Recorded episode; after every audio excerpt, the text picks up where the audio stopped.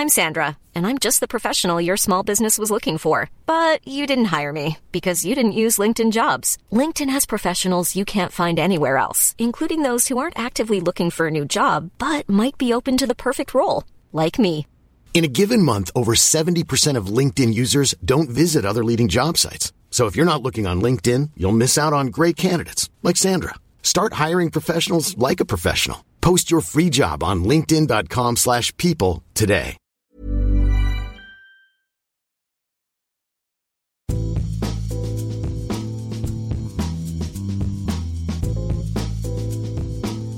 Welcome to Banking Weekly from the Financial Times with me, Patrick Jenkins. Joining me in the studio today are Martin Arnold, our banking editor, and Caroline Binham, our financial regulation correspondent. Joining us down the line is Filippo Alloatti, who's a credit analyst at Hermes. This week we'll be looking at the acquisition by Santander of local rival Popular. Secondly, a look at the broader Eurozone banks field as the Santander Popular deal trials the new bail in rules. And finally, latest developments in the foreign exchange scandal. First, though, to that Spanish consolidation story. Martin, we had a, a, kind of regulatory blessed deal in Spain with Santander buying the troubled Popular. Interesting, obviously, as we'll come on to talk about from the uh, point of view of you know the regulatory involvement in this, bailing in creditors and so on. Uh, but first of all, let's talk about what it means from the Santander point of view. This is a this is the first big deal that Chairman Ana Botín has done in her three years uh, as head of the bank. Yeah, it's it's, it's an important uh, deal from Santander's point of view. The opportunity arose as Banco Popular entered what looked like a death spiral. It's this bank, it's the sixth biggest in Spain. It has a pretty strong uh, s- small and medium sized business lending uh, operation, and it had come through the crisis, Popular, pretty well. And, and, and historically had a reputation for being a very conservative bank, um, uh, but lost its way in the real estate bubble in Spain. Came in late, uh, aggressively lent a lot of money to property developers in Spain, and that has it's never really recovered from that. It also did a, a pretty poor acquisition in the Galicia region uh, of northern Spain, and so it's it's been trying to raise capital. It's raised more than five billion since the, the crisis of, of, share issues. It raised two and a half billion last year. Uh, changed management. A new chairman came in this year, but it, it, never really managed to to solve this this problem of this bad debts weighing down its balance sheet. So ultimately, regulators stepped in. The opportunity was there for Santander, which has been eyeing Popular for quite quite some years, as an opportunity to to achieve its long term ambition of bulking up in, in, in SME lending, small business lending, in its in its domestic market, Spain, where Santander is one of the biggest banks in the eurozone, actually is quite underweight relatively in Spain. So this was a real opportunity, and it, propels them to a clear number one market position, some twenty percent of the overall market in Spain for uh, current accounts and and lending, and twenty five percent for SME lending. So a real a real coup for Ana Botín. Now she's going to have to raise seven billion euros through a rights issue at Santander to fund the deal. I mean, you only only pay one euro for Banco Popular. But you've then got to raise seven billion to cover the extra provisions that you take on the bad loans book to clean that up. And so, uh, putting it in the broader context of Santander's deal making machine, which has been th- there for years, Ana Botín's father, Emilio, had done a string of acquisitions over his decades in charge of the bank. This is her first deal. Is it significant that it's a domestic Spanish deal rather than an international deal as her father might have done? Um, I mean, just to clarify, it's not her first deal. In the last uh, two and a half, three years that um, Ana Botín's been in charge, it's done some some smaller deals. But this is this is the biggest one by far so far, and and focusing on the domestic market. Uh, Emilio Botín when you know from uh, taking charge of Santander was a pretty small bank when he took charge. He's built it up initially by doing uh, a string of big Spanish mergers. Then the last decade of his time in charge, he switched his focus very much to uh, further flung markets like Latin America, like the US. He did deals in uh, the Nordics regions, elsewhere in Europe. So, and obviously the UK coming in and buying Abbey National and uh, adding a couple of other building societies that failed in the crisis. So his focus in in in the final decade or so was definitely further afield. Whereas this is really coming back in, but it's also, I think, interesting that uh, Emilio Botín had a real reputation for being an arch deal maker and always looking for a bargain, looking for a deal where he had an angle, where Santander had a particular angle, where they could, um, uh, you know, be um, be quite clever in the way that they they operated. Often coming in when he was the only bidder, um, squeezing on the price, has a real reputation for that. And I think the way that uh, Ana Botín is um, is is showing that she's also inherited a lot of that skill uh, because, as it turns out, in this process, this, this less than 24 hours that, that bidders were given to, to make their final offers for this bank by the regulators who'd taken control of it, uh, Santander was the only one that made a made an offer, and as I say, bought it for one euro. And a lot of the shareholders, and particularly the creditors, who were the junior creditors who were wiped out, part of this deal, are complaining, uh, you know, saying that Santander got it for a steal. Well, we'll come on to talk about those creditors and the broader issue in our second topic, which is you know, what does this deal say about the new bail-in rules in Europe? I'm joined now by Filippo Alloatti, who's a senior credit analyst at Hermes, to talk about this. So, Filippo, thanks very much for joining us. In your view, the, the this deal, this Santander Popular deal, what does it uh, do in terms of setting precedents for Eurozone bank regulation and the, and the way forward in terms of uh, resolving troubled banks? Hi. Yeah, good afternoon. Yeah, the um, Santander Popular deal, in in our opinion, so it makes a create a precedent, and it could be viewed as a sort of blueprint in order to resolve um, a bank in a distressed situation. So let's just uh, be impo- sorry. Let's just be clear exactly what has happened here. Who was wiped out and who was not, and uh, in what sense is that different from what went before? Yeah, exactly. So basically, um, Banco Popular Español was in a difficult spot uh, because they were already very close on the um, uh, CET1 triggers as set by the European Central Bank. The the core they, capital ratio requirement. The core capital ratio, exactly. Yeah, and uh, they also, to all um, mean and purpose, lost market access in the sense that they had to increase uh, the provision on the bad loans because probably as many cases in, in typical cases, so the value of the asset was overvalued, um, and so they had to increase the, the provision on these bad loans.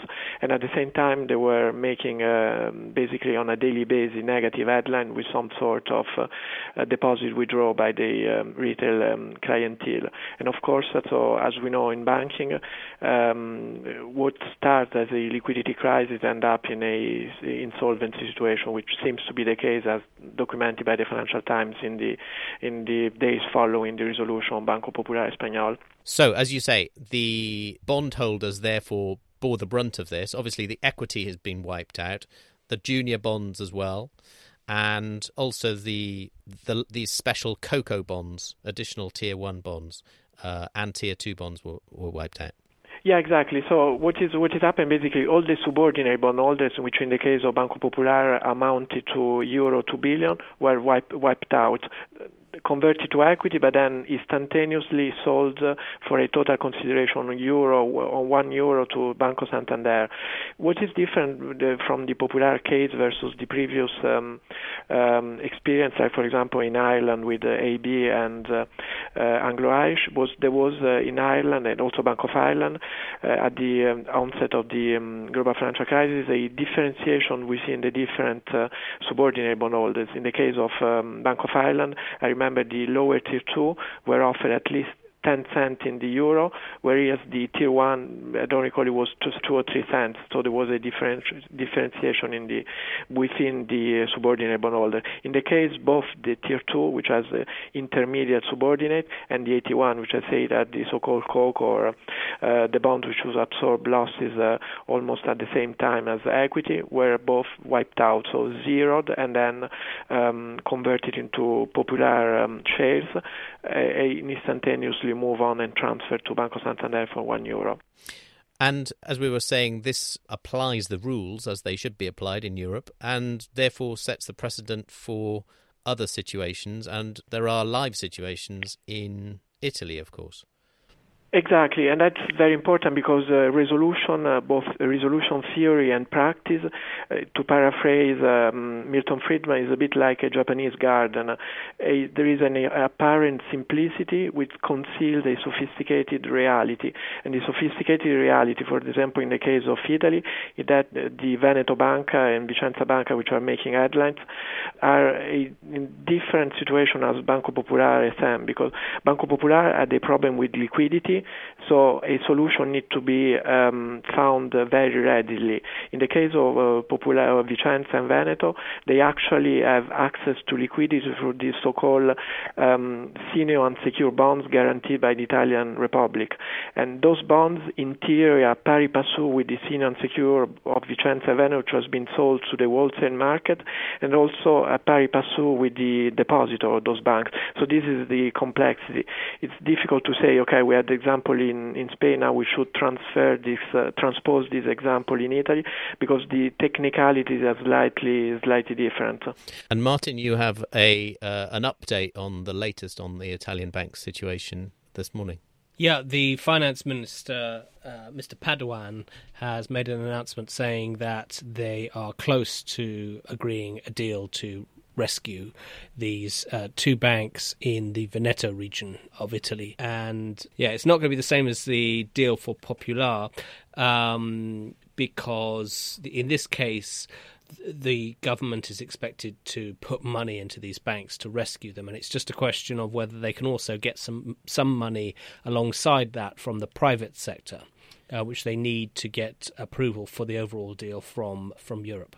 Very good. Well, we will watch that situation develop. In the meantime, Filippo Alloatti from uh, Hermes, thank you very much for joining us. Let's move on now to our third item for the day and a look at the latest developments in the foreign exchange trading scandal. Caroline, a couple of interesting moves here over the past few days. Yeah, there have been two developments in the DOJ's criminal investigation into alleged forex rigging, and they're two separate strands, really. So, last week we heard that Stuart Scott, who was HSBC's former London based head of currency trading, uh, had been arrested in the UK. He lives just outside London, but at the behest of the US authorities. And Mr. Scott will, in fact, be contesting his extradition to the United States.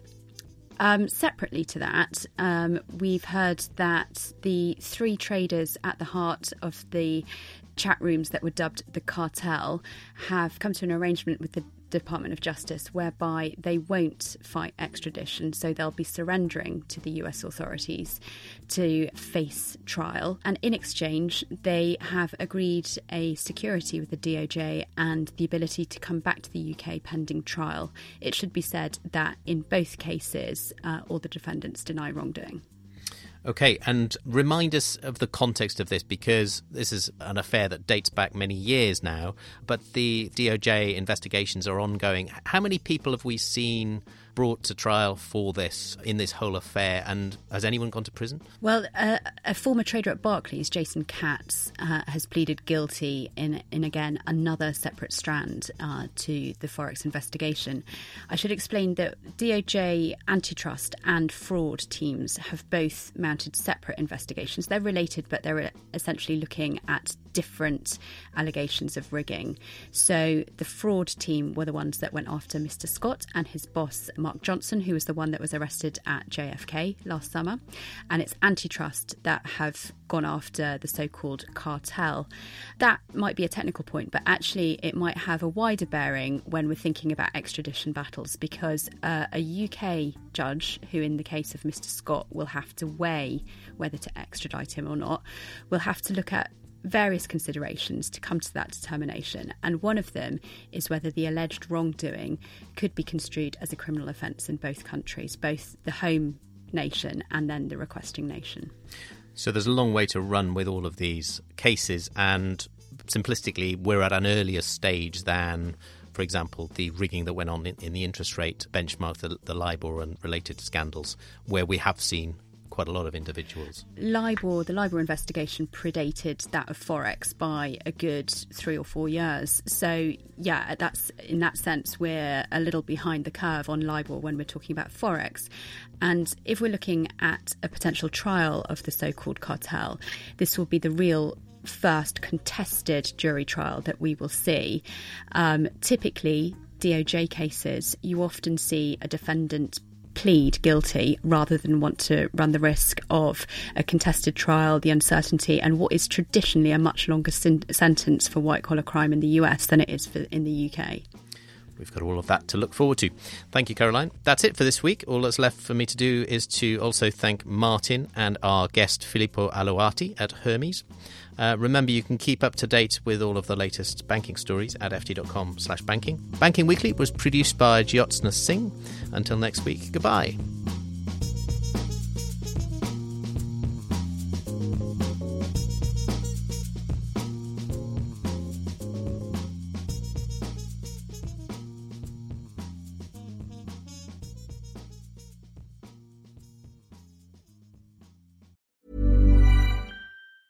Planning for your next trip? Elevate your travel style with Quince. Quince has all the jet setting essentials you'll want for your next getaway, like European linen, premium luggage options, buttery soft Italian leather bags, and so much more. And is all priced at 50 to 80% less than similar brands. Plus, Quince only works with factories that use safe and ethical manufacturing practices. Pack your bags with high-quality essentials you'll be wearing for vacations to come with Quince. Go to quince.com slash pack for free shipping and 365-day returns.